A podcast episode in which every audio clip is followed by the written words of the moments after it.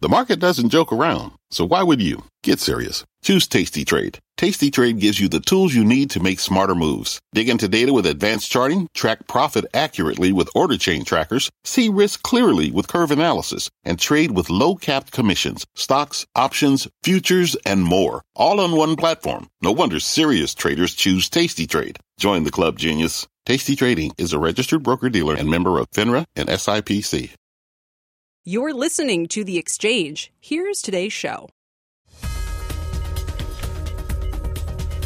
And the exchange does begin right now. I am Brian Sullivan in once again. Thank you, everybody, and welcome. The tech treasury battle continues.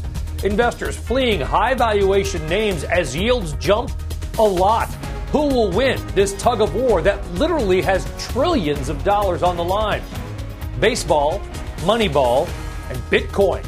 The Oakland A's becoming the first Major League Baseball team to accept the crypto as payment. We'll speak with the team's president about that bold move and why they're doing it. Some big money going after Kohl's. They say it's time for the retailer to refresh. But Kohl's is telling them to hit the road. We'll talk about this brewing, retail, brouhaha. All that ahead, plus continued good news on vaccinations and hospitalizations.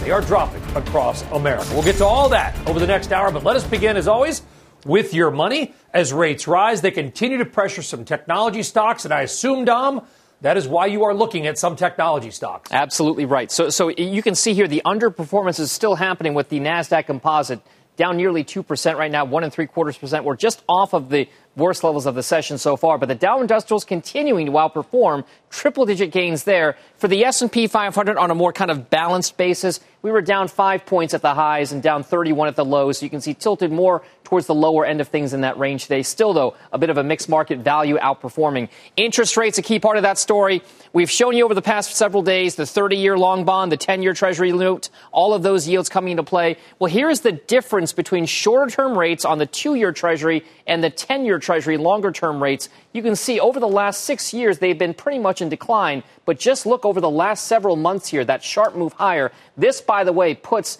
this difference in yields between long term and short term interest rates at the highest levels going all the way back to 2015. That's been beneficial for certain parts of the market, like the banks, but certainly not, Brian, to your point, the big, tech, tech, big cap technology stocks.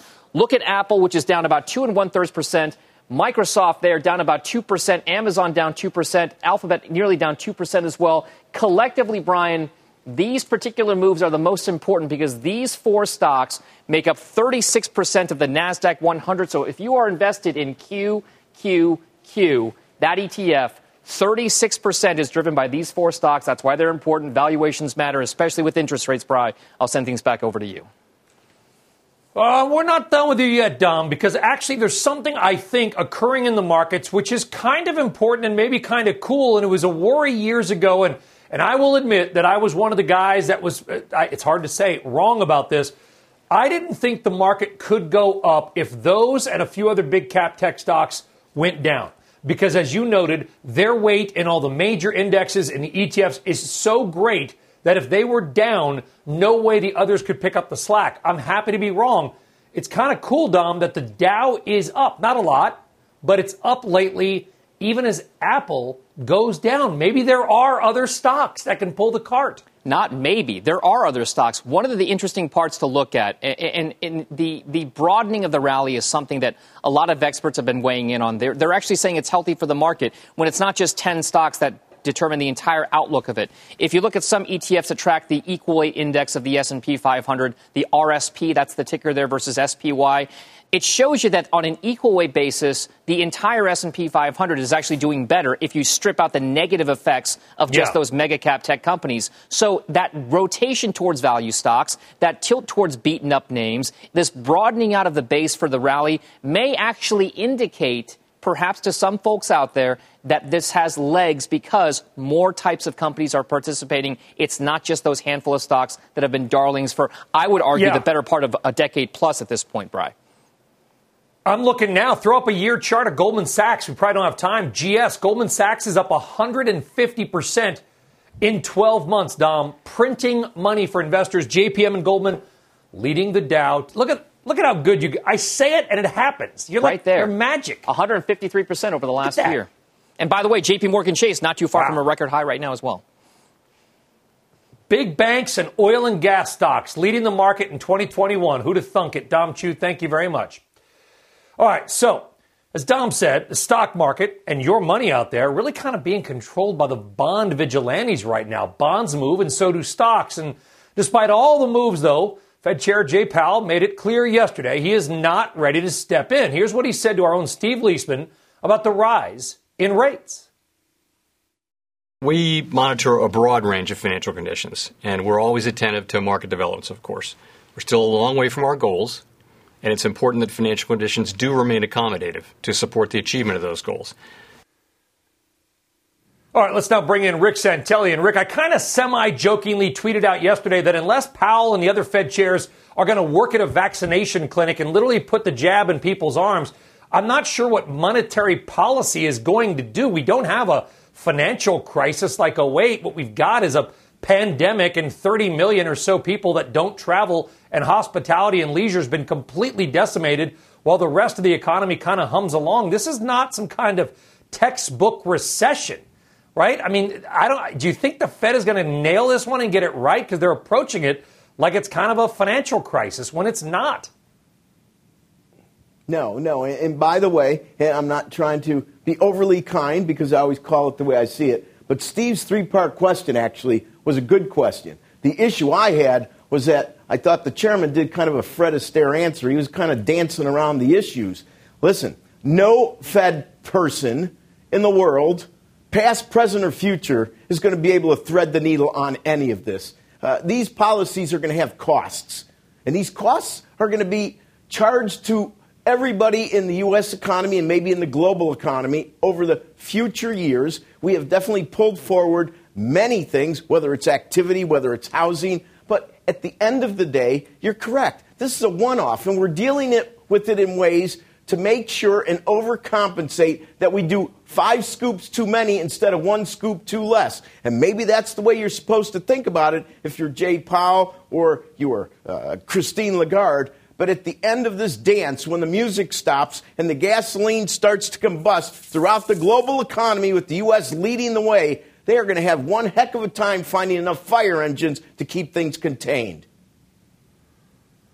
Yeah, we're going to find out. And listen, I, I, also tweeted out last night, Rick, that I think we'll have 5% unemployment, almost full employment by the end of the year. As long as the variants don't take over and we all get out, the economy could boom. We're going to find out. It's going to make a lot of rich people even richer over those years because of these well, rates. You know, Rick Santelli, you know what? It's not about it's not Go about ahead. rich or poor. You know what it's about? It's about people who haven't even been born yet, that haven't even cashed a check yet, that already have a bill. That's what it's about. Yeah, the deficit's never been this high, except for maybe a brief period in the Revolutionary War and World War II as a percentage of GDP. Rick Santelli. Well, only as percentages, yeah. The numbers with the trillions, they're, they're, out of control. We should come up with an analogy to try to get our arms around 1.9 trillion every day so that the politicians who all voted for this understand exactly the humongous dimensions that they put the country under. Yeah, the Fed's balance sheet is almost double the annual budget of the United States of America. Seven or eight unelected officials running a balance sheet twice as big as the entire nation. Who to thunk it? Rick Santelli. Well, I don't know. Do you really want some of the elected officials in charge of that balance sheet? Seriously. I'm going to move on. Rick Santelli. There you, you go. All right. I try to stay, stay out of the world of politics. Need a shower after talking politics. All right. As this tug of war continues to play out between technology and treasuries, is it a winner take all market or really can both settle down and make your portfolio thrive? Let us ask two Jameses. James McDonald is CEO and CIO of Hercules Investments, and James Camp, Director of Strategic Income, Managing Director of Fixed Income for Eagle Asset. James Camp, I will begin with you because you're talking bonds, we're talking fixed income, you're talking rate rises, we're talking the Fed. What is that 7 trillion or 6 trillion on the balance sheet, stimulus, maybe a 2 trillion dollar infrastructure package coming in. What is that going to do to the bond market? Is there global demand for our debt so we don't have to worry about the deficit at least not for a while? Well, Brian, it's good to be with you. And I think Rick hit on something pretty important. If you try to figure out what 1.9 trillion means, I'll say it this way. It means that the collapse between potential and real GDP is upon us. And once you get to that point because of this massive stimulus, you're going to get inflation, you're going to get shortages, you already have commodity prices at decade highs, and you're going to see treasury yields back up. If the market were not arbitrating this in the form of long term rates going higher, I would have genuine concerns. But right now, as we really forecast, because of the out of phase nature between Fed policy and fiscal policy, yeah. we're going to overcook it. James McDonald, do, do we have to look at the market differently? Because as I said earlier, it's not a sort of a run of the mill recession, right? It's not a great financial crisis. It's financial devastation for 20, 10 or 20 million families that work in industries that have been decimated. The rest of the economy seems to be doing fairly well. Do we need to look at this very differently? And if so, how do we tweak our thinking? These are extraordinary times, and when the paradox of the greatest threat to humanity in our lifetime perhaps came in, triggers the greatest financial comeback, and in terms of stock prices, greatest rallies on record. Um, the paradox is unreal. We saw an alignment and correlation of deaths and rates of infection lockstep up with the S&P 500 and the Dow and the Nasdaq. We saw the risk growing and the markets growing, and there's a disconnect. And there's never been a greater disconnect, to Rick's earlier point, uh, between Main Street and Wall Street. There are going to be consequences for this uh, stimulus, but we had to do it. We had to come in and save the economy from uh, going off the cliff with us not being able to yeah. operate as normal. And so we have to look at the market differently, both monetary policy, valuations, uh, and portfolio asset construction as well. Everything is different now. Well, and I, I, I agree with you, James McDonald. I'll stay with you. I mean, and I've actually said we should have given $20,000 checks to restaurant, hotel, travel, and small businesses that were absolutely decimated rather than sort of sprinkle it equally. But that's a whole different argument and spilt milk under the bridge, as they say. So, so James McDonald, how do we look at it then? Do we look at this, this unprecedented intervention as just a reason to own stocks long and strong all day long. Right. So what it's done is it's catalyzed a, a herd mentality, and in behavioral finance, we see patterns of of people crowding into a sentiment, and it could be a bullish sentiment or a bearish sentiment. And to the earlier analysis, the FANGs and all big tech have started to come down. They just took the bull market somewhere else. The Dow is broken out, the S&P is broken out, and what we find now is a mentality that there's money to be made going long, uh, and it's finding a home. And I think yeah. that we see uh, pressure here on the Russell finally uh, in the last couple of days, but the Dow broke out. People are finding areas to make money and pushing stocks or pushing areas higher. Dow transports are breaking out. it's a bull market, and that bull market is going to yeah. persist to find pockets of strength. I guess, James Camp, you forgive me. I'm getting old. I'm like the guy yelling at the clouds, get off my lawn. I mean, when I look at double B minus debt trading at like 3.5%, I just, you know, I just wonder, you know, companies that people thought were going to go bankrupt two years ago now have debt that's trading like their AAA balance sheets. I mean, how does this end? Well, Brian, the triage part of the, the, the financial crisis or the COVID crisis, the recession of choices, I think you've correctly sort of uh, intimated was record corporate bond issuance because the Fed opened up the purses. And in that corporate space, they have gotten very comfortable operating as triple B operators. The majority of corporate debt is now triple B. The issue is going to be all of those are not created equal. They have different leverage, they have different dividend policy, they have different balance sheet management, in fact, business operations. So when we look at income generation, triple B is not bad but you better understand the leverage that you're taking when you're generating income, either with a debt instrument in the form of a bond or a dividend stock, which we are very bullish on. To your to the other James's point, the rotation is happening. The income lag of 2020, which was historic, is now catching up. And many of these balance sheets from great American companies were conservatively managed in the form of dividend policy, and that income acceleration yeah. on the equity side is going to happen. James Camp, James McDonald, both of you kind of saying the same thing that there will be a piper that needs to be paid, but it's not right now. James, James is. Thank you both very much, guys. Have a great day. Thank you, Brian. All right. Well, speaking of interest rates and the Fed, RBC out with a list of stocks that could be winners if the Fed lets inflation run hot. For those names, you got to head over to cnbc.com slash pro. Some interesting picks there. All right. We have got a market flash for you and a big possible deal. Look at Hartford Financial jumping. Bloomberg reporting that Chubb, the huge insurance company, is exploring a deal to potentially buy Hartford Financial for as much as $21 billion.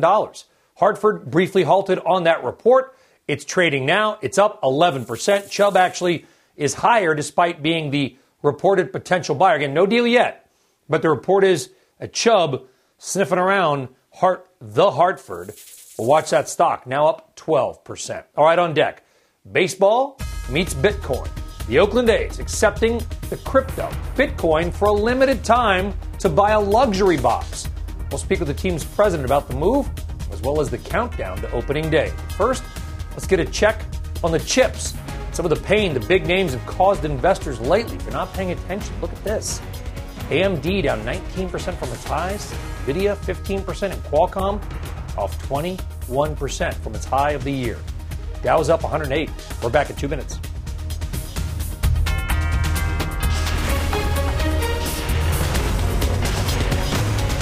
This is The Exchange on CNBC.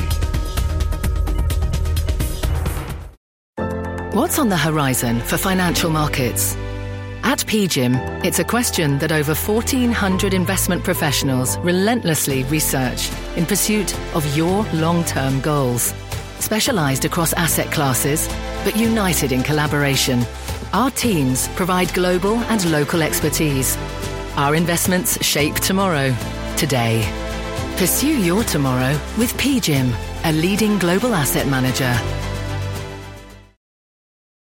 This podcast is supported by FedEx. Dear small and medium businesses, no one wants happy customers more than you do. That's why FedEx offers you picture proof of delivery, packageless and paperless returns, as well as weekend home delivery to 98% of the U.S. on Saturday and 50% on Sunday. See the FedEx service guide for delivery information. FedEx Ground service is also faster to more locations than UPS Ground. See what FedEx can do for your business. Absolutely, positively FedEx.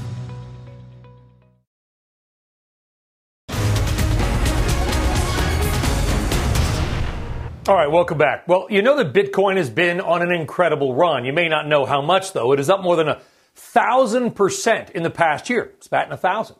But baseball fans in Oakland are probably rooting for it to tank.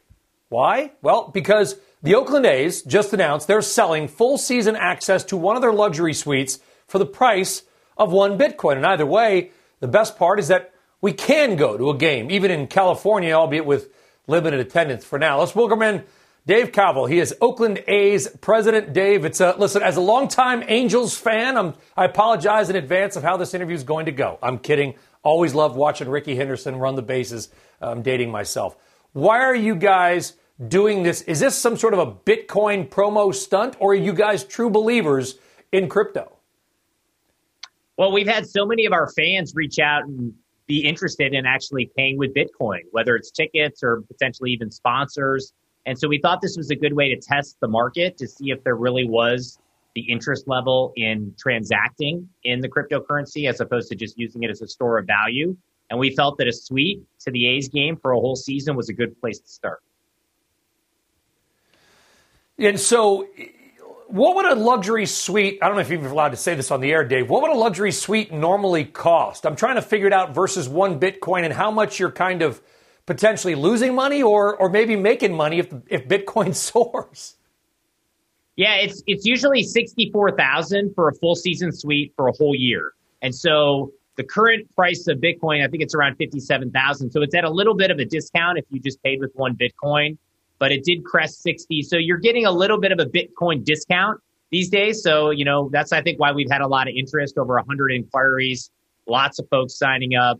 And I think we'll probably have a transaction here today or tomorrow, the first one go. Would you? Is it just one suite, or like if you people see this, like, oh man, man, I love the A's and I got a bunch of Bitcoin, let's do it. Yeah, we've set aside ten suites for this, um, so we have the ability to sell up to ten. And so we're hoping to see, you know, we'd, we'd love to sell all 10 if possible. And we have between now and April 1st to actually do the transaction. And, you know, like I said, we've been hearing from a lot of our fans that they're interested in paying with cryptocurrency. And I think if you see this in baseball, you could see it anywhere in a mainstream location. So it's, it, it's an important point in seeing if this is a real uh, way to transact uh, in the marketplace. All right, let's talk baseball, shall we, Dave? Because I would love to come out there to Oakland, Alameda. Maybe I'll wear the Angels stuff as long as people aren't throwing stuff at me. It's fine. You've got very nice fans. I appreciate it. What's the season going to look? All of it, California's been, you know, sort of doing their own thing. I'm not going to judge either way. They're a little more closed than a lot of other states. What do you think the season is going to look like in May or August?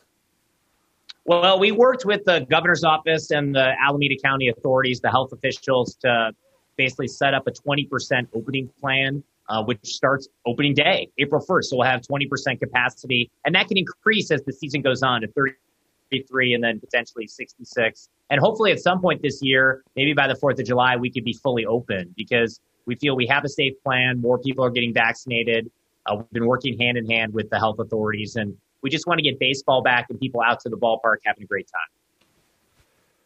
Yeah, and, and we know the science is pretty subtle around being outside, so I think that we've got that on our side as far as the safety levels are just exponentially higher than indoors as well. But you do play indoors. I mean, there's going to be, there are, you know, there are teams that play inside. I'm, I'm looking at you, Toronto. Have you guys had these conversations about how it may look from, oh, by the way, are you even going to be able to go to Canada to play? Well, they're starting in in uh, Florida in Dunedin, so the Blue Jays are not playing in in uh, Canada to start the season. So we'll see how it Didn't know changes that. over time.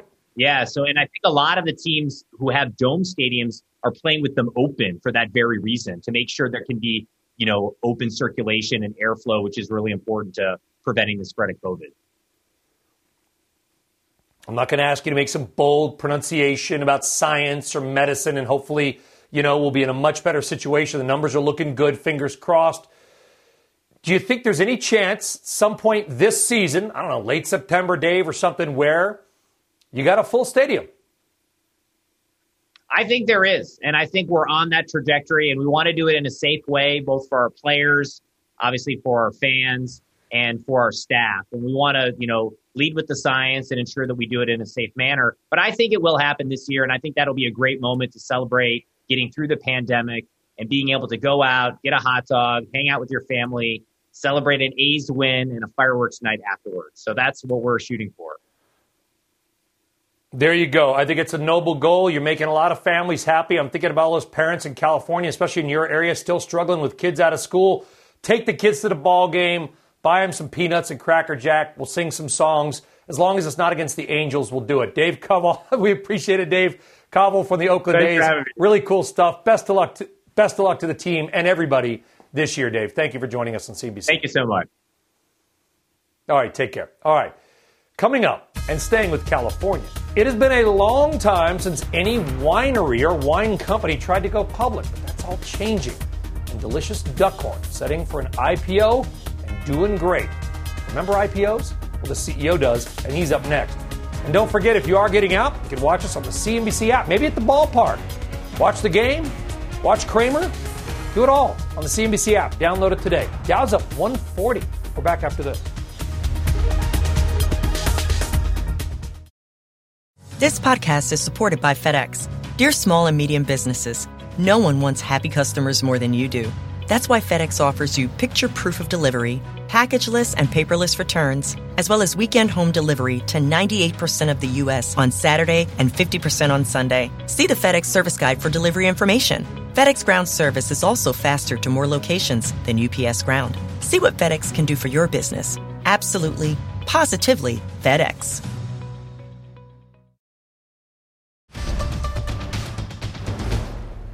All right, welcome back to the exchange, everybody. Let's check on your money right now. And stocks, they are mixed, but it's, it's been the trend that we have seen the last couple of weeks. You've got the boring old cyclicals, the banks, oil and gas, whatever. The Dow is up 153 points, but technology stocks, they continue to sell off. Yields rising, the 10 year yield popping today at 175 last time I checked.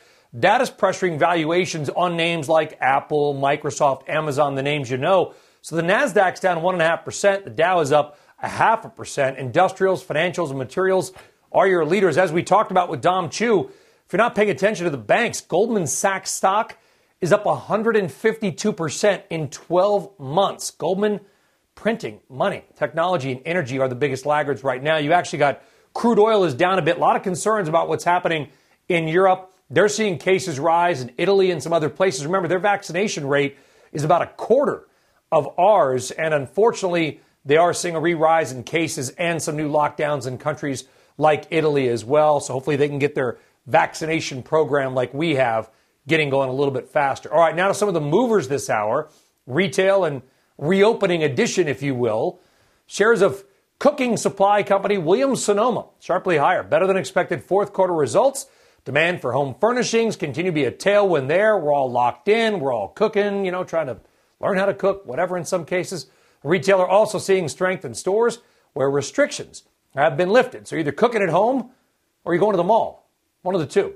AMC higher again today. The company reopening more theaters around America. Check this out 98% of AMC's theaters will be open in some form, maybe capacity limited, whatever, but open as of tomorrow. Who'd have thunk that just a couple of months ago?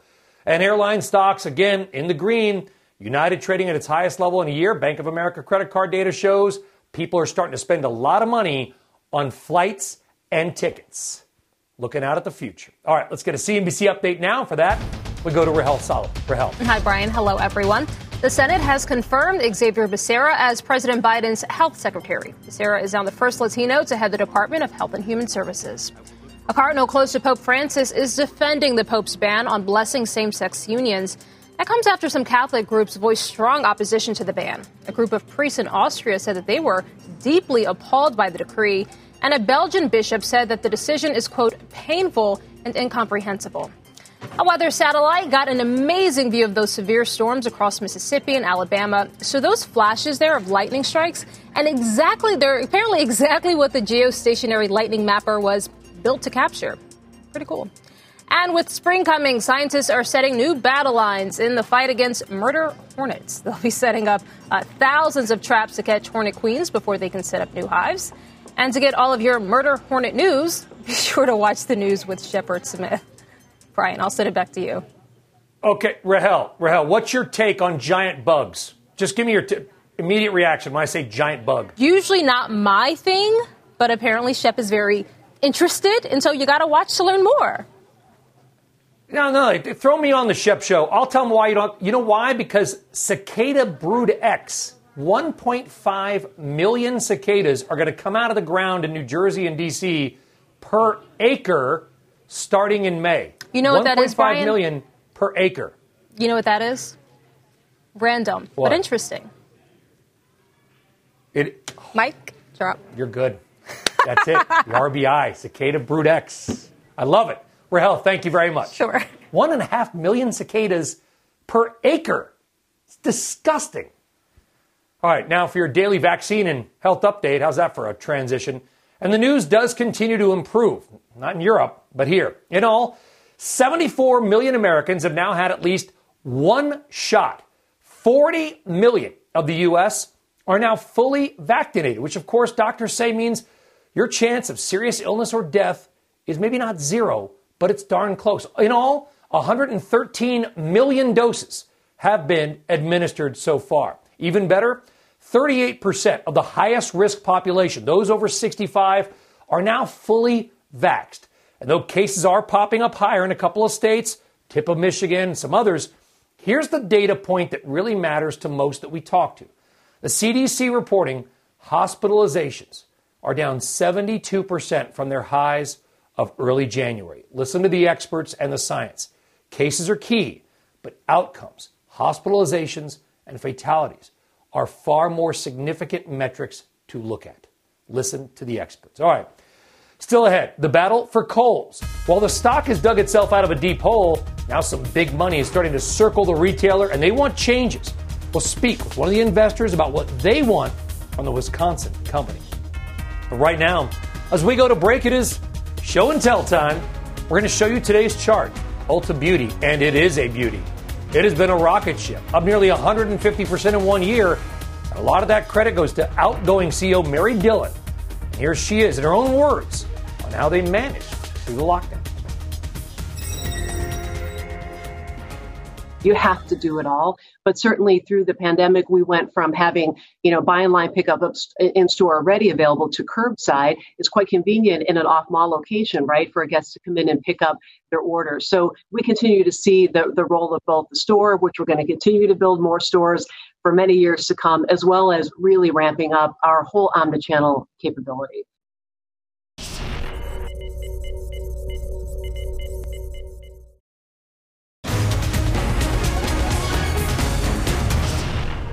All right, welcome back. Well, if you like wine, you know the name Duckhorn, known mostly for their reds like Duckhorn Merlot, Decoy Cab, and Paraduxx Red Blend.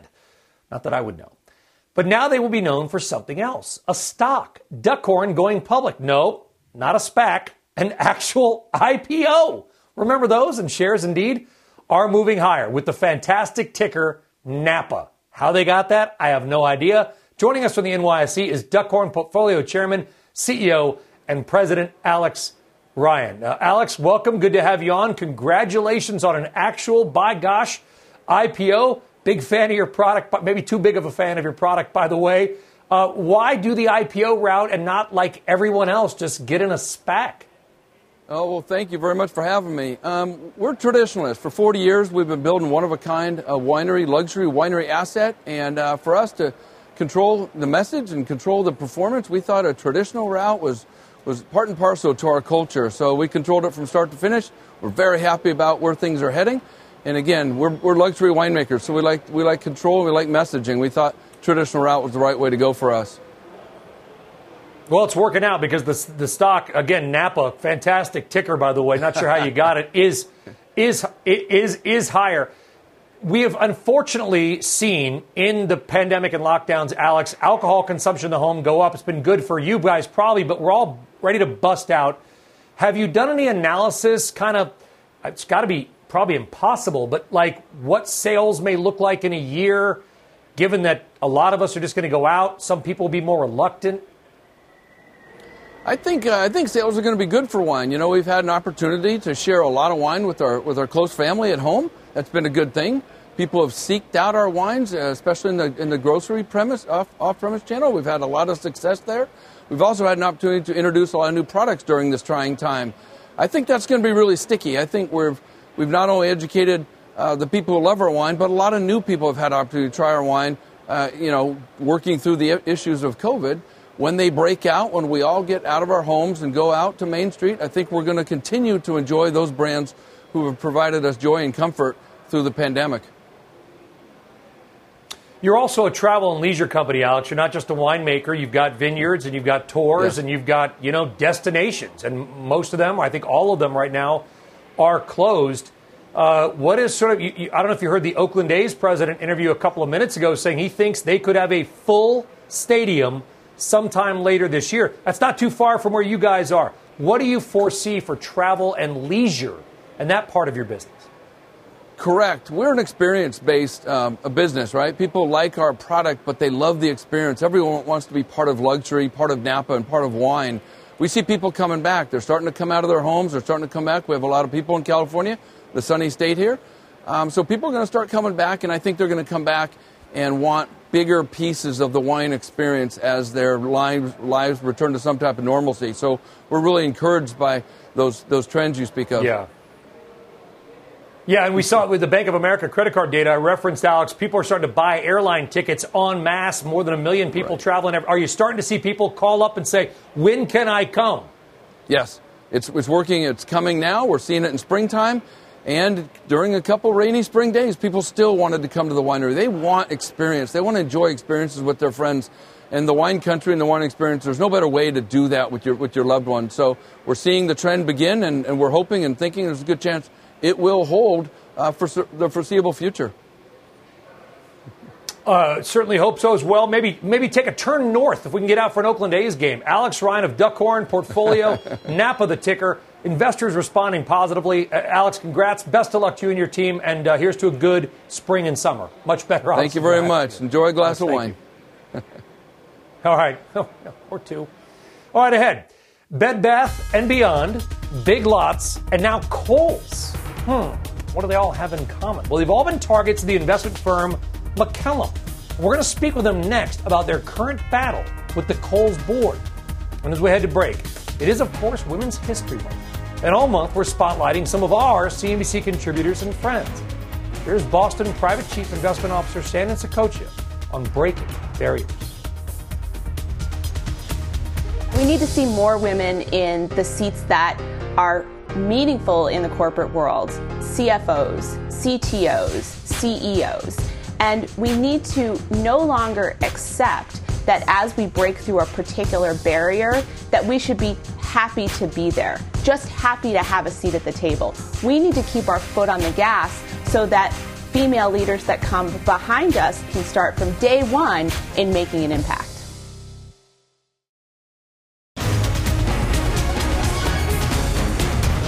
All right, welcome back. Let's talk about the fight over the retailer Kohl's, recently saying no thanks to an investor group's attempt to seize control of the board by placing nine members on it in late January, basically kicking nine off, putting their own nine in. Now, the group recently revised their portfolio last week, cutting that proposed slate of new directors down to five. Where do they stand right now? Well, Courtney Reagan is with us and joins us with the latest with a special guest in the fight and the proxy campaign. Court, take it away.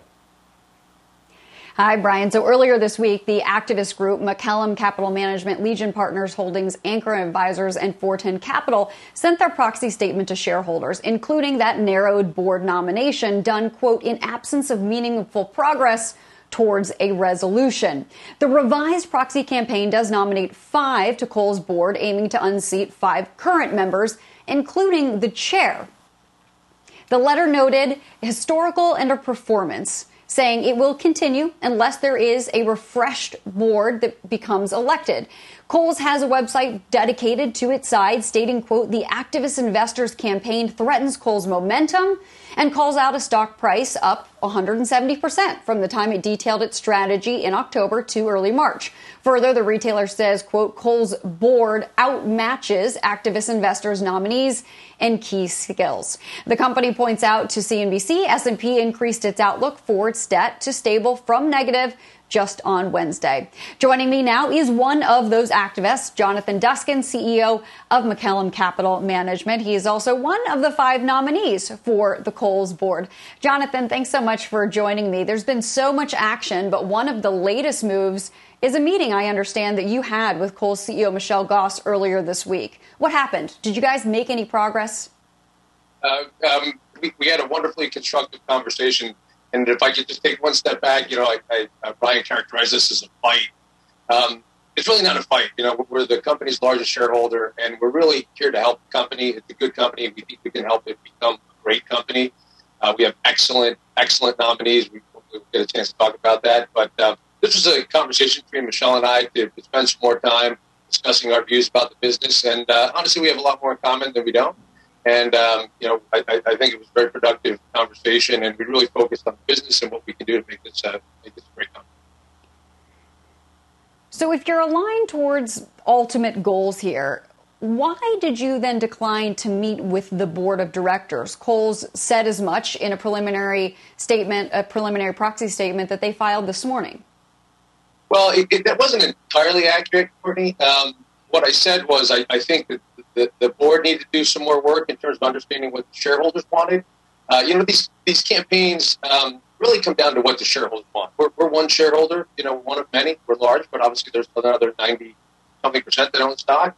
And um, I think it was really important that the board had an outreach program to the existing shareholders to hear what we believe they're going to hear, to hear what uh, pretty much we've been saying.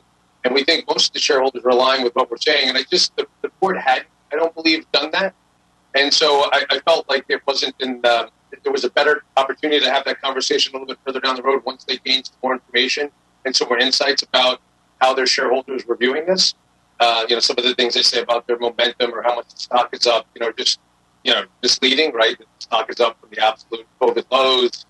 Momentum is really the economy opening. You know, if you want to look back on any kind of time frame, one, three, five, ten, even 20 years, the stock is, is, has underperformed rather, rather dramatically, and the results have been down dramatically. You've been down 44%. You know, when if you look back to 2001.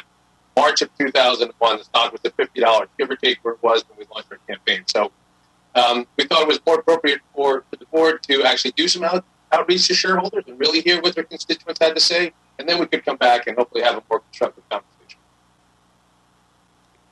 So, Kohl's have said that your goals lean more towards short termism and financial engineering. And there was also a Wall Street Journal article that sort of pointed in the same direction, saying it was short term. So, I guess in general, explain to me why that's wrong, how you intend to create value, and how long you hold a position on average before you move on, because it does seem that you're launching one of these activist campaigns about one every year or so. So, is this a short term boost for the stock price for you to make your money and move on? Uh, that's a great question, Bernie. I appreciate you asking it so I get that out of the context that. Uh, the reality is we're, we're a different type of um, fund and organization. We're more like private equity in the public markets. If you look at something like Citi Trends, we've owned it for multiple, multiple years. 2016, we've owned Citi Trends and created a tremendous, tremendous amount of value um, by, uh, by getting appropriate uh, skills, appropriate retail expertise in that boardroom. Um, you know, what was really lacking in Citi Trends, frankly, but we believe this board needs more retail expertise in the boardroom. So I don't know why they think uh, how they can characterize us as short termers. Um, you know, we, we make um, one investment per year. It doesn't mean we, we sell it the next year. We make one investment per year, um, and we hold them multiple, multiple years. Uh, and we really are here to create long-term shareholder value. I don't really see how anybody that owns nine and a half percent of a company can do anything on a short-term basis. We have to hold this for a long time to create value. So, you know, many years down the road, when we're exiting this position, people that we're selling it to are excited to buy the stock. So I think those are mischaracterizations. I find it ironic that they're calling us short termers when they're highlighting their performance in their stock for the last five or six months. That's obviously short term. They're highlighting the momentum their business has, which is really economy reopening and not so much their own business um, momentum. Uh, uh you know, right. the last months as you know, and, and considering us short term, I think it's a little bit disconnected. Well, Jonathan, we are out of time for this one today, but make sure to stay close. We're going to follow this one closely. I believe a date now has been set for the annual shareholder meeting. Jonathan Duskin of Macellum, thank you very much. It's the Battle of Menomonee Falls, Courtney. Thank you very much. All right, coming up. The pandemic caused a logistics nightmare for many companies across the nation trying to move goods. Now, enter Transfix, maybe the Uber of trucking, if you will. We'll speak with the CEO about the road back this year. Speaking of trucking, transportation index hitting an all-time high today. Ryder, JB Hunt, American Airlines, which is not a truck, but you know, you get it. And Norfolk Southern, also not a truck, but similar. Anything that moves things or people is up today. We're back after this.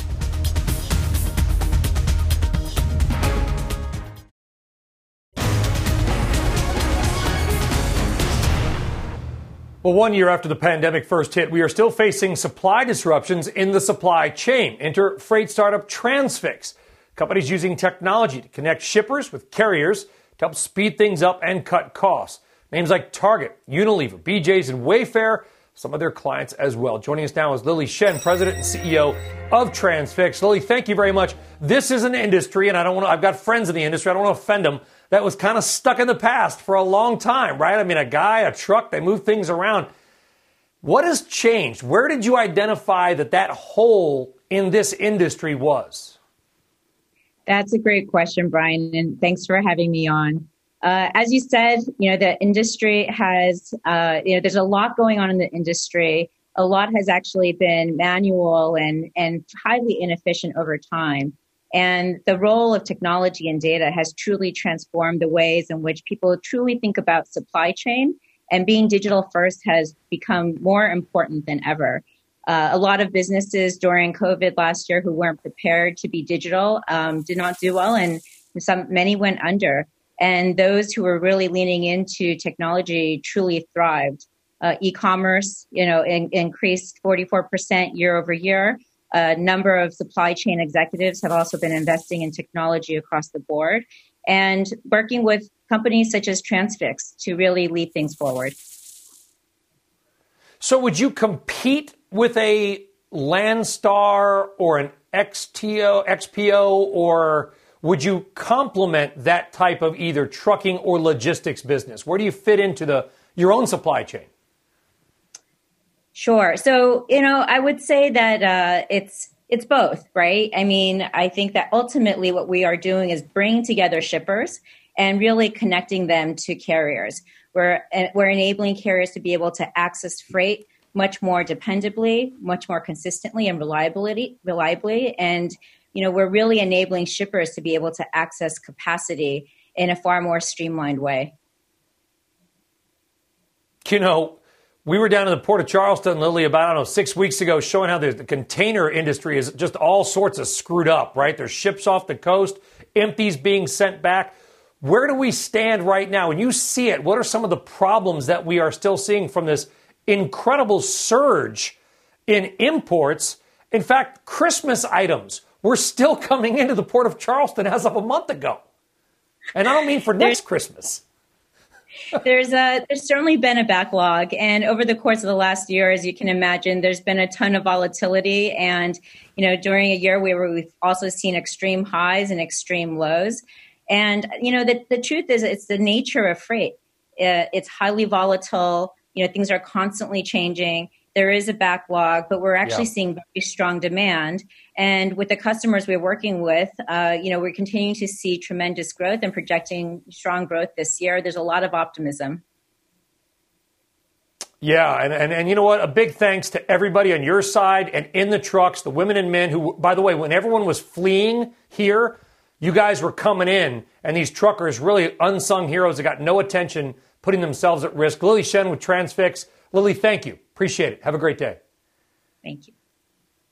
All right. That does it for The Exchange. You've been listening to The Exchange. Make sure you're subscribed to get each episode every day, same time, same place. This podcast is supported by FedEx. Dear small and medium businesses, no one wants happy customers more than you do. So you need a business partner just like you like FedEx, who understands your passion for serving your customers because they have the same commitment towards you. That's why FedEx offers you picture proof of delivery, packageless and paperless returns, as well as weekend home delivery to 98% of the U.S. on Saturday and 50% on Sunday. See the FedEx service guide for delivery information. What's more, FedEx Ground is faster to more locations than UPS Ground. Trust FedEx for timely deliveries. See what FedEx can do for your business. Absolutely, positively FedEx.